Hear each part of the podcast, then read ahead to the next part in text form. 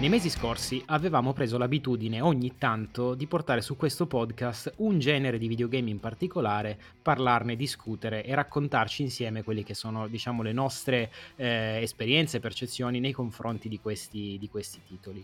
C'è stata una notizia, ragazzi, che veramente la dico col sorriso questa settimana, che credo che sia un qualcosa che veramente il pubblico dire che abbia accolto con gioia è limitante, ovvero l'uscita, l'annuncio dell'uscita di Counter-Strike 2. Da qui ci siamo resi conto che non avevamo ancora fatto una rubrica dedicata agli FPS. Benvenuti al Triangolo Nerdangolo Podcast, come tutte le settimane io sono Luca in compagnia di Alessandro. Ciao a tutti.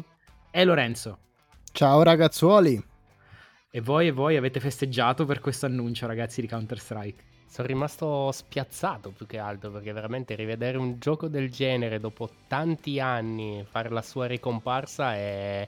Sai, sono quelle notizie piacevoli, no? Non come i remake di giochi di dieci anni fa o di meno. Io sto aspettando che invece presentino gli hack nuovi per il Counter-Strike 2. Ho visto che già hanno piratato, quindi insomma siamo a buon, buon punto direi. Ottimo, ottimo, ottimo. No, però in realtà fa gioire il fatto che questa notizia non sia uscita, eh, diciamo, nella prima settimana di aprile, perché altrimenti sarebbe stata tacciata assolutamente di essere il pesce d'aprile.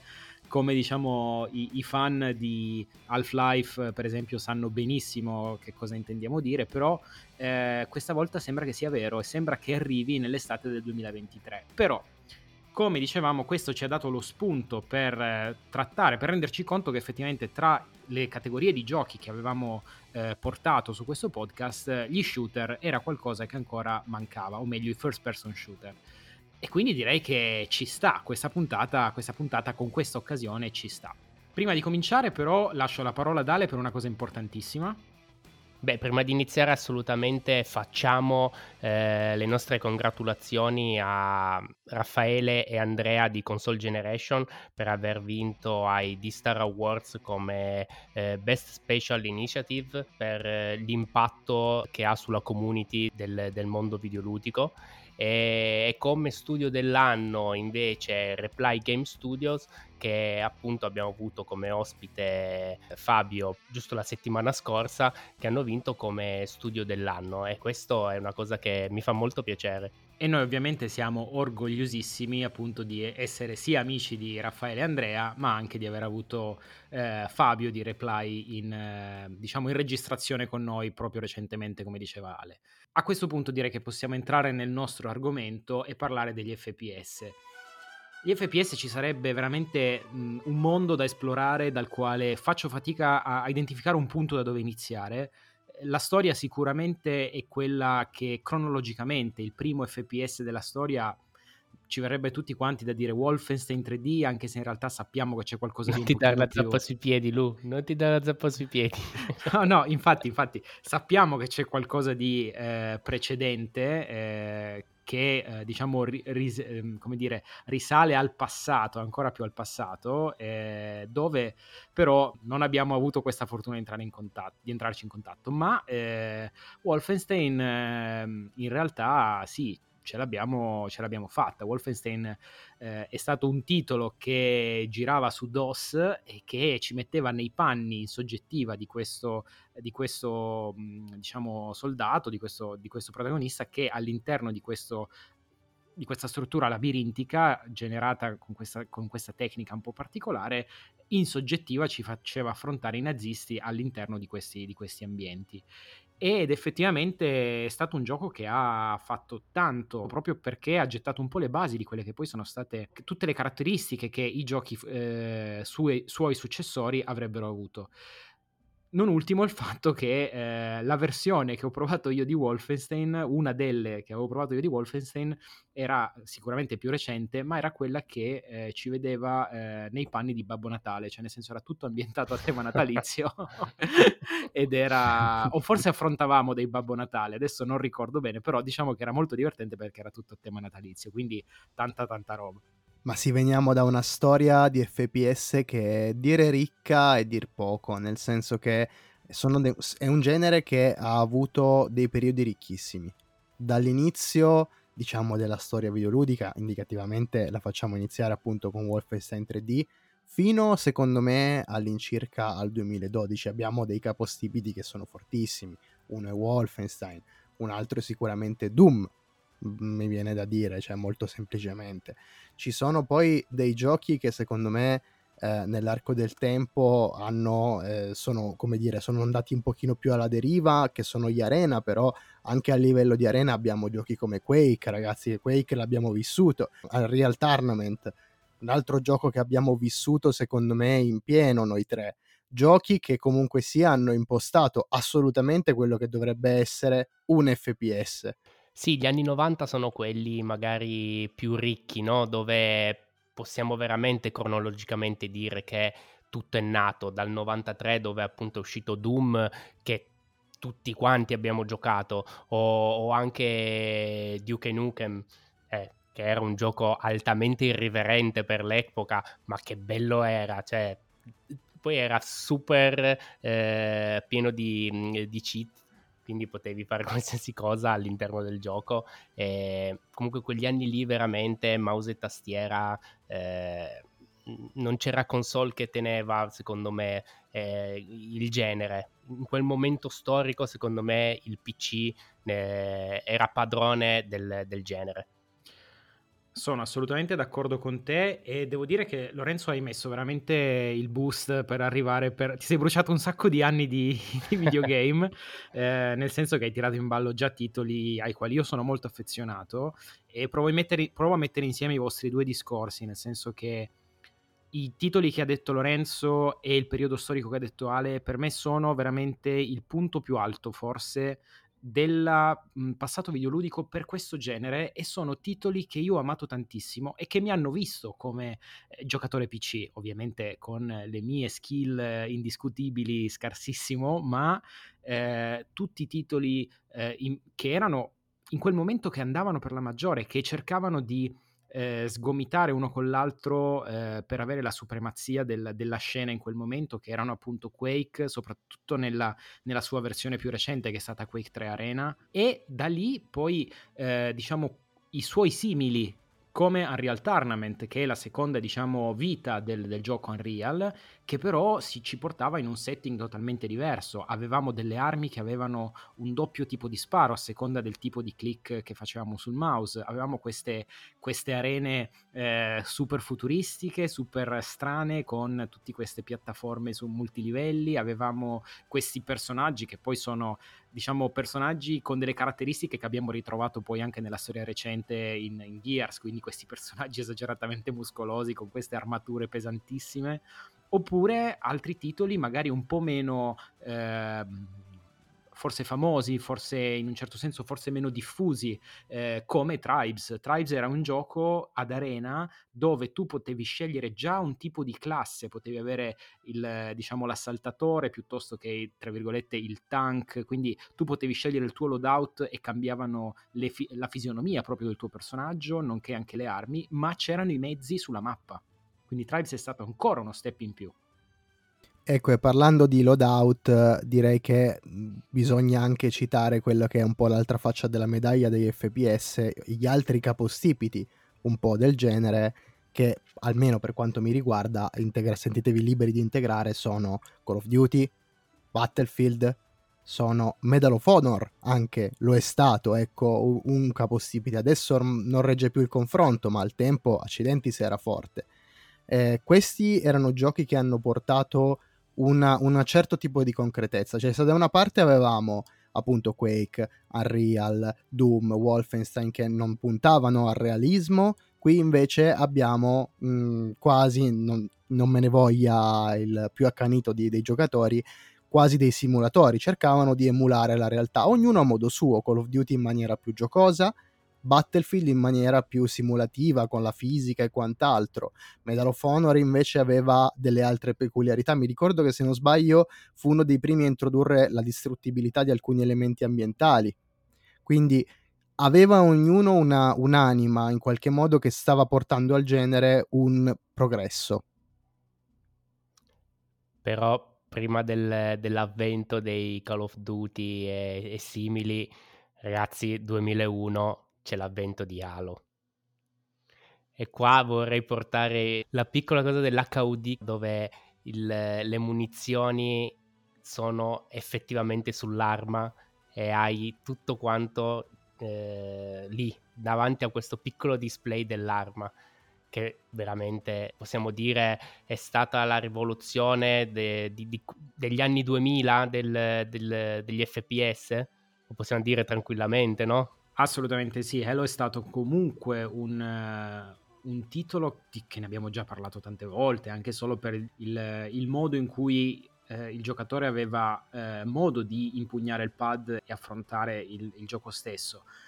Quindi sicuramente è un punto fermo della storia recente. Ci sono poi appunto questi titoli, questa, questa dualità no? di titoli dove giochi come quelli che abbiamo nominato prima, quindi giochi che erano un pochino più ad arena, che poi si sono un po' persi purtroppo, nel senso che erano giochi che dal mio punto di vista avevano un forte spirito e che abbiamo ritrovato anche sulle console comunque abbastanza recenti perché eh, Unreal Tournament il terzo capitolo era arrivato anche su PlayStation 3 ovviamente andando indietro nel tempo, titoli come eh, Half-Life, eh, Half-Life 2 ovviamente, comunque hanno segnato un, un, un, modo di approcciare questi giochi eh, veramente potenti. Ed è il motivo per il quale eh, io credo che Half-Life 3 difficilmente uscirà perché non lo so, nella mia testa un Half-Life 3 rischia di subire lo stesso destino di, di Diablo 3, cioè ci sono voluti vent'anni per vederlo sul grande schermo, quando poi è uscito dopo sei ore, sette ore i giocatori lo hanno finito e si lamentavano. Quindi non lo so, ecco, Half-Life credo che sia uno di quei mostri sacri che difficilmente vedranno la luce in futuro. Half-Life 3, se mai uscirà, dovrà essere un cambio di paradigma. Cioè dovrà introdurre praticamente qualcosa che prima non si era mai visto. Se al tempo era proprio la fisica, no? Banalmente, banalmente, adesso diciamo banalmente, al tempo era una figata. Il, il 3 dovrà introdurre qualcosa di incredibilmente nuovo, qualcosa che adesso manca perché parliamo, qui in questa puntata ancora non abbiamo detto una cosa che penso sia condivisa da tutti e tre. Questo genere, dal mio punto di vista, è fortemente in crisi. Fortemente in crisi a livello proprio di idea creativa. Attualmente non c'è nulla, non c'è stato nulla negli ultimi almeno 5 anni che mi abbia fatto dire wow, voglio prendere questo FPS. Io credo che sia stato un po' troppo monopolizzato da quello che è il eh, Call of Duty, diciamo, quindi sono quasi diventati tutti cloni di se stessi. Io ultimamente l'unica vera, non voglio chiamarla novità perché sicuramente ci sarà stato qualcosa di simile, ma comunque mi ha fatto brillare un po' gli occhi su questo genere è stato Titanfall. L'arrivo di Titanfall che ha un po' smosso quello che era un po' lo stagno degli FPS introducendo appunto questi robottoni eh, chiamabili in battaglia, poterli utilizzare, la libertà di movimento che aveva assolutamente Titanfall, che in quel momento sinceramente non l'ho trovata in nessun altro FPS, aveva una libertà e una velocità di movimento che era pazzesca, tant'è che poi Call of Duty le prese a piene mani e, se, e, lo fece suo. Quindi secondo me è difficile, è uno di quei generi che è veramente, veramente complesso eh, innovare. Lo trovo complesso, ma eh, posso lamentarmi, ma io stesso, anche mettendomi lì, non riuscirei a trovare un, una via d'uscita. Cioè, veramente, solo un genio potrebbe sbloccare la situazione.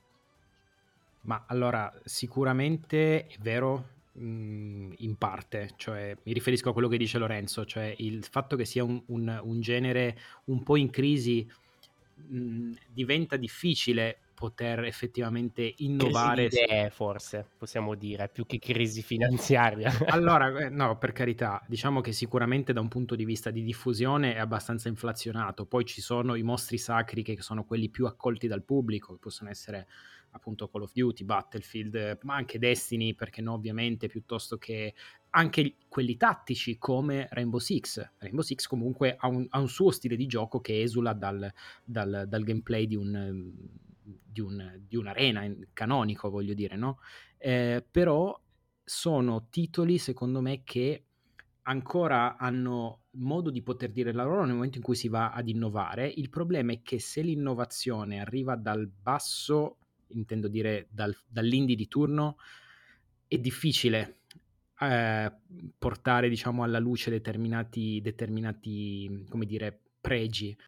Il paradosso sta nel fatto che sono giochi che riescono a sopravvivere quando c'è tanta gente che li gioca, ma la gente che li gioca lo fa perché c'è qualche brand forte dietro, qualche titolo, qualche software house forte dietro che riesce a mettere tutti i puntini su lei.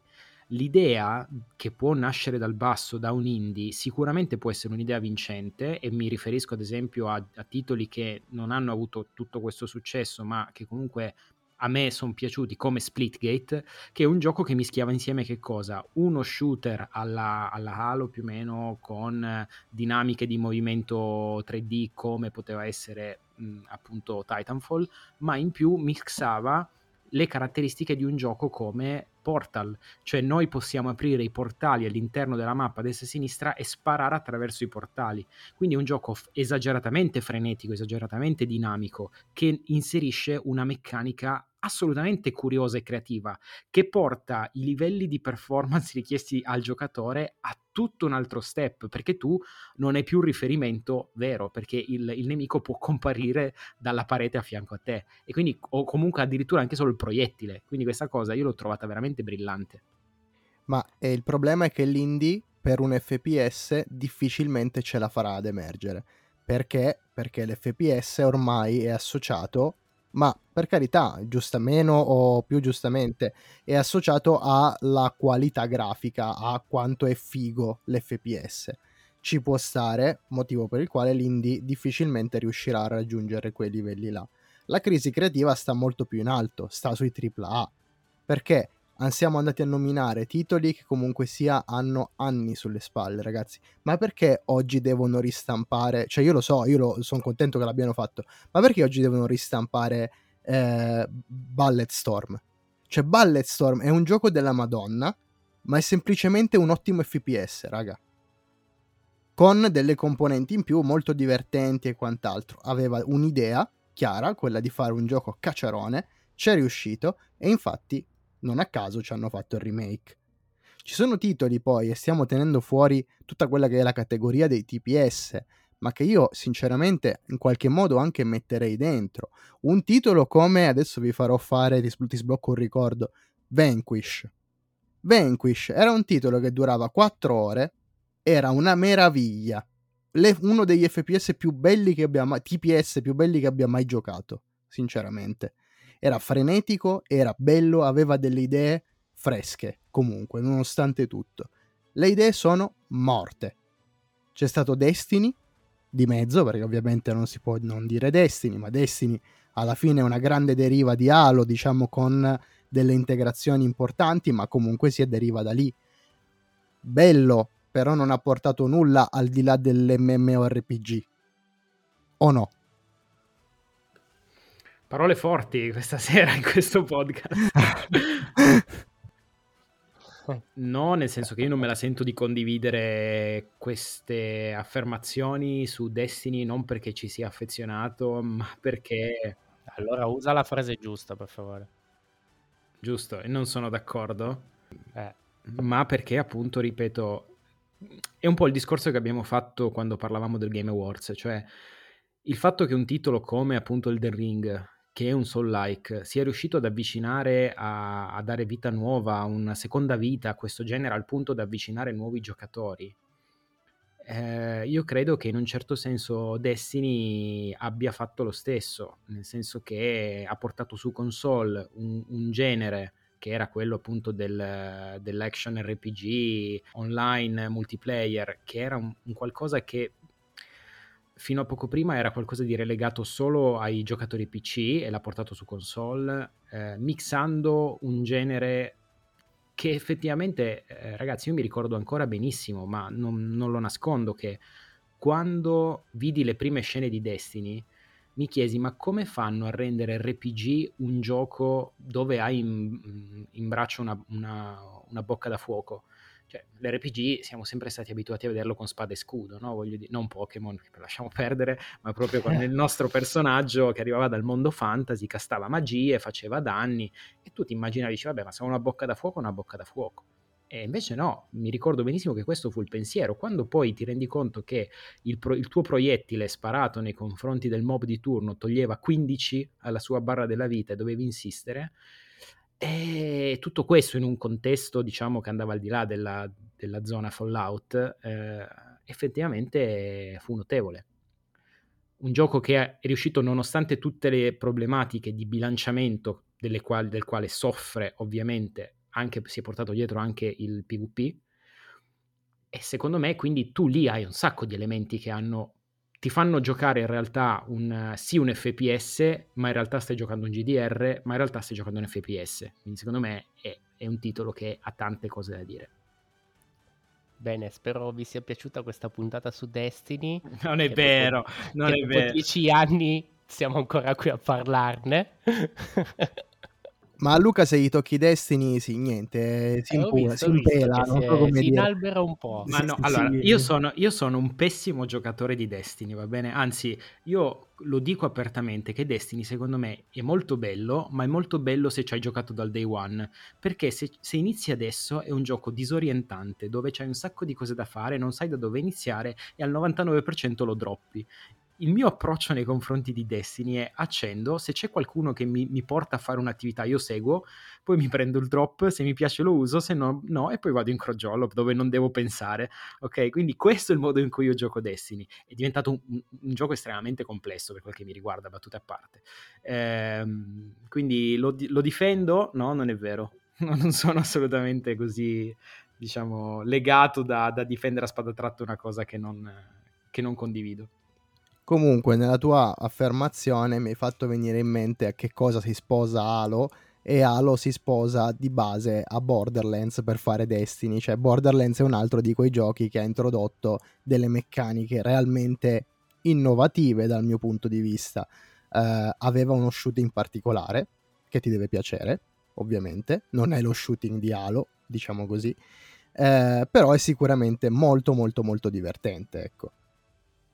Sì, anche lo stile era uno stile molto particolare che anche quello ti doveva piacere perché questo, questo cartunato, no? Molto, non si prendeva mai neanche molto sul serio come, come gioco, però per esempio a Luca non è piaciuto, diciamolo.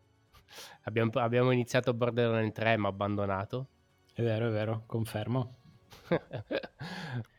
però vorrei portare alla vostra attenzione un, un genere che non un genere, ma un gioco che forse ha un po' svegliato quella che è la coscienza di noi tutti e che è Overwatch, che è riuscita effettivamente a portare anche qua un, uh, uno stile di, di FPS a squadre che effettivamente è riuscita a, a fare breccia perché ha avuto, ha avuto un tantissimo seguito, eh, ci sono stati migliaia di giocatori online, ha aperto forum, ha aperto discussioni, è stato seguito da, di, da anni, tant'è che è uscito un Overwatch 2.0, perché non, non, ancora non, non, riesco a chiamarlo Overwatch 2.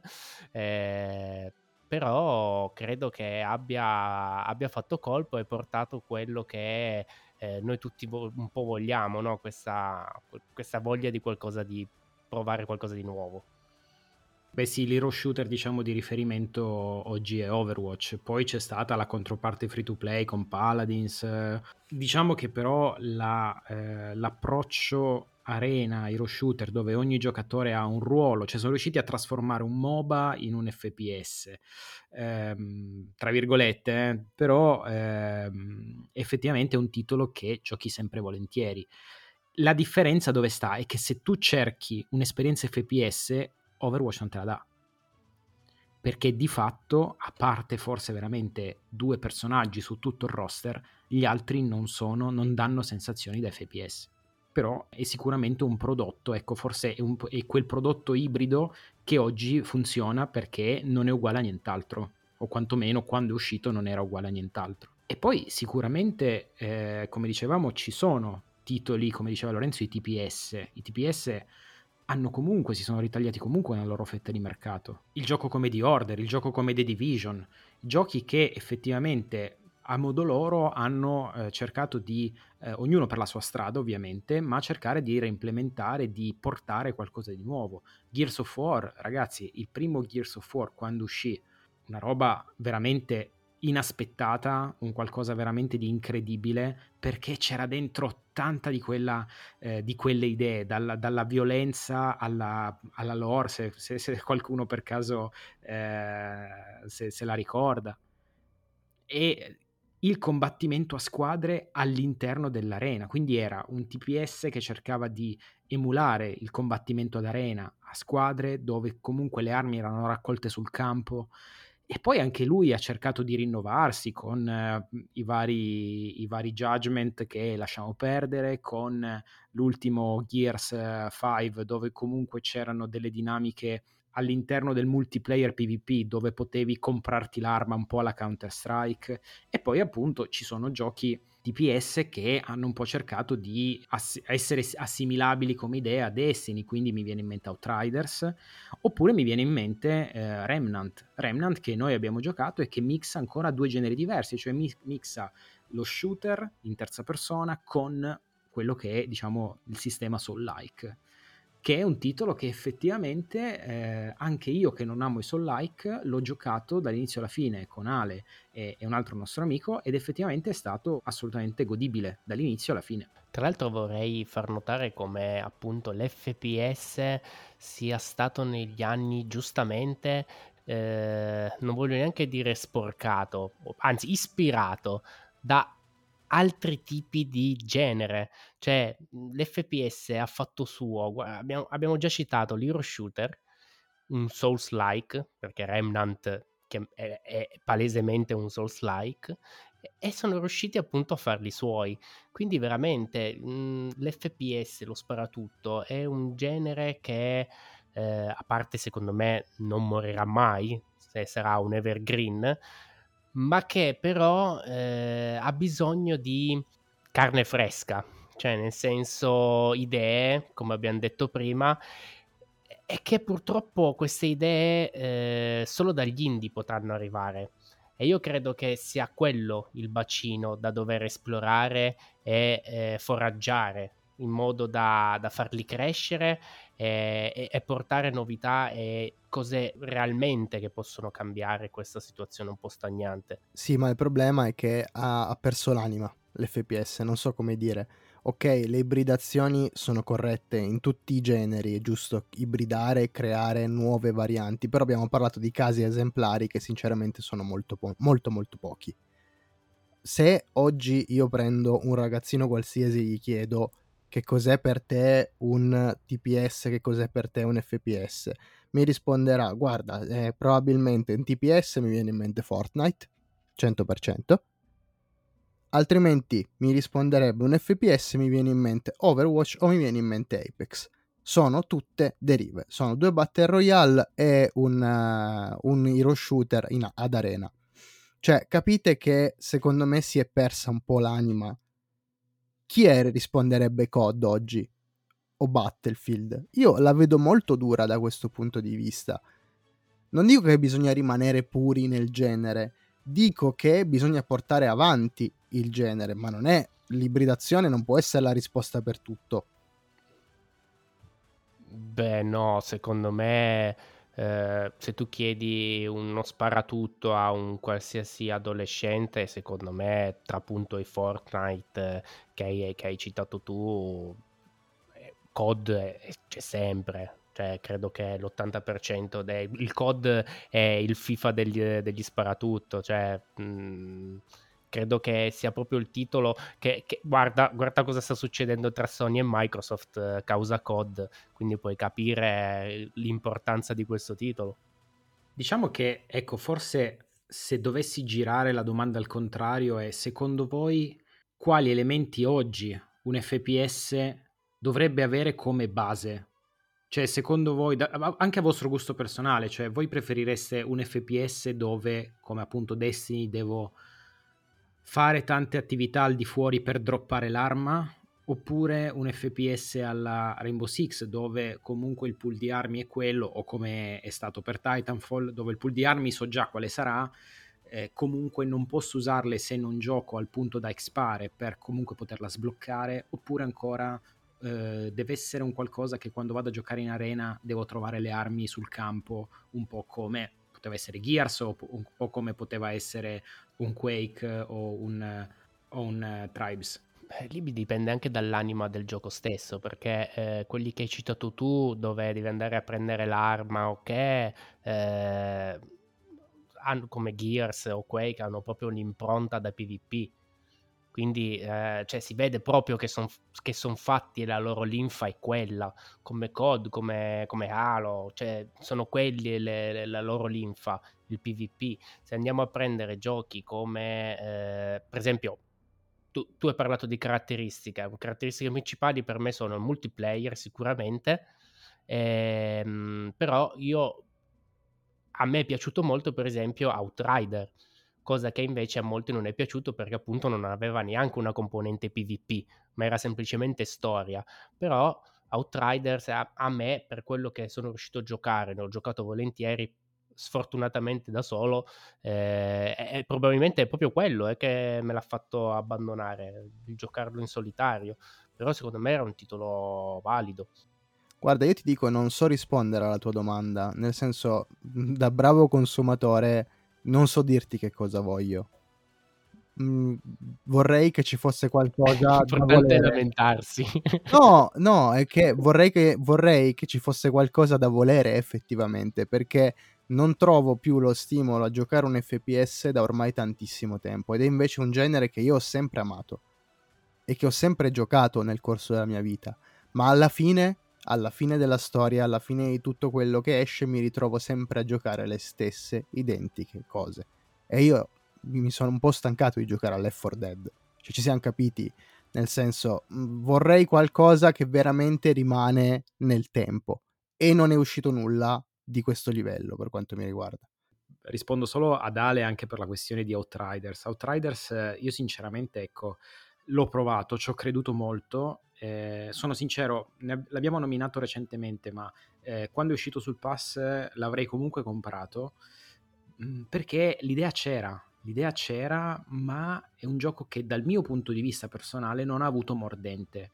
Nonostante fosse un gioco multiplayer, eccetera, ma perché? Perché eh, forse oggi io non sono più propenso a quei giochi dove il grind eh, è, è, qualcosa di obbligato, cioè devo rifare sempre la stessa attività cento volte per n motivi, eh, perché devo droppare il pezzo, perché devo livellare o perché devo expare, ma fai sempre la stessa attività centomila volte. Eh, questo non lo so, forse è una cosa che io sto apprezzando, sto apprezzando un po' meno, però secondo me il naturale corso di evoluzione degli FPS e io mi auguro in un certo senso che possa concretizzarsi sempre di più e eh, vederli poi su, su VR. Abbiamo avuto la possibilità, la fortuna di provare questo grande esperimento che era stato eh, Firewall, che era stato questo gioco, diciamo, tattico a squadre, eh, guardie e ladri, un po' alla Rainbow Six su VR con, diciamo, l'aim controller che era stato, si era veramente comportato benissimo e quel gioco lì abbiamo smesso di giocare perché, te lo ricordi Ale? Perché non funzionava il, eh, il matchmaking. Cioè noi eh, stavamo in coda dei minuti interminabili, ragazzi, per trovare la Fai squadra... anche decine di minuti. Sì, sì, sì, sì, sì, assolutamente. Penso che il, il piccolo abbiamo toccato con, se non ricordo male, 23 minuti di attesa per poi ovviamente arrenderci. Per trovare una partita che poi si sarebbe esaurita in 5 minuti, cioè non c'era proprio proporzione.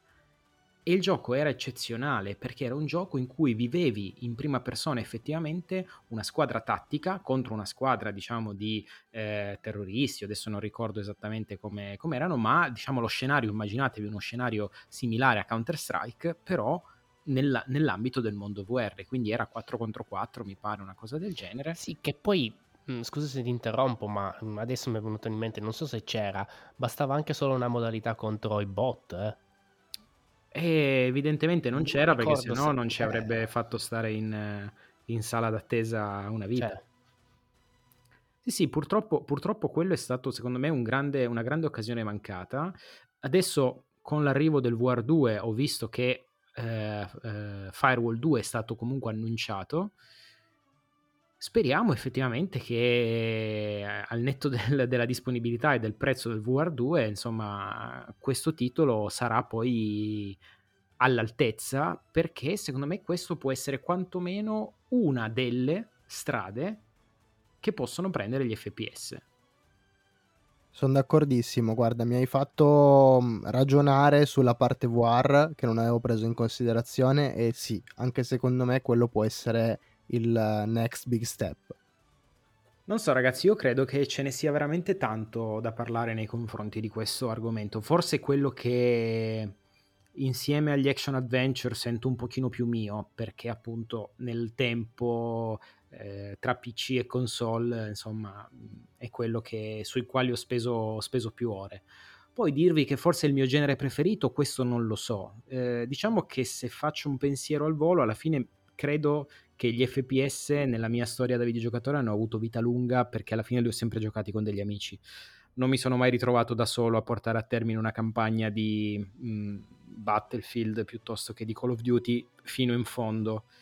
Eh, però effettivamente l'aspetto multiplayer di tutti questi titoli poi mi ha sempre intrattenuto molto personalmente, quindi è un genere che apprezzo e che appunto quando c'è quello che riesce a dimostrarmi un po' di eh, o quantomeno a instillarmi un po' di curiosità ci casco volentieri ecco in questo senso quindi ragazzi, con questo si chiude la puntata sugli FPS e come tutte le settimane noi ci sentiamo lunedì alle 6 del mattino e come sempre buona settimana a tutti. Ciao a tutti. Ciao ragazzuoli, fate i bravi.